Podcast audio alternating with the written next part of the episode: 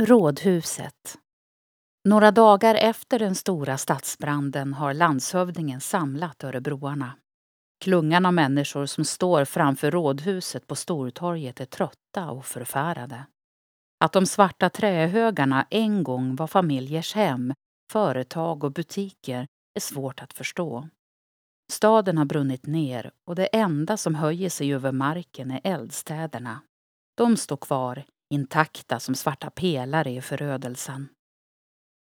Lotten sveper blicken över staden i aska och tänker på de 1200 människorna som nu är hemlösa. Var ska de bo? Var ska Johan, hennes nyvunne vän, bo med sin familj? Hur ska det gå för alla köpmän och hantverkare som har förlorat sina livsverk i lågorna? Magasin med vete och råg brann upp, så vad ska de äta?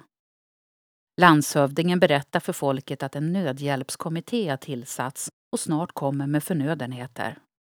Han prisar alla goda och modiga insatser som stadens invånare har gjort och Johan sträcker omedvetet på sig.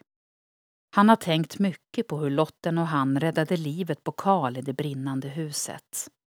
Sedan dess har han inte sett sin klasskamrat men Lotten och han har hållit ihop och hittat tillfälliga sovplatser mat för dagen och trygghet med varandra. Just när de står och lyssnar på landshövdingens tal om hjälteinsatserna känner han hur några rör sig bakom honom. Han anar snarare än ser att de bildar en ring. Plötsligt står Johan och Lotten i mitten av den. Johan får med ens ont i magen och väntar sig elaka ord, hånskratt och vassa småsten som det brukar bli när han hamnar i centrum. Men istället ser han Karl ta ett kliv fram och sträcka ut sin hand. Den är bränd och sårig, men han skakar vänligt hand med dem, en i taget.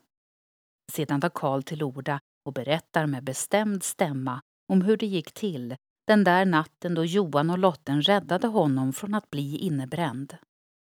Så tack, Johan och Lotten, för att ni räddade livet på mig, avslutar Karl. Lotten ser Johans röda öron glöda starkare än vanligt. Men den här gången är det inte av skam, utan av stolthet.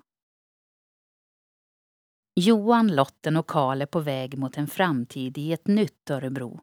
Vad hände med Örebro efter branden? Upplev flera berättelser och objekt på plats med Geostory-appen. I appen kan du också tävla om att bli väktare och beskyddare för dessa. Finns där appar finns.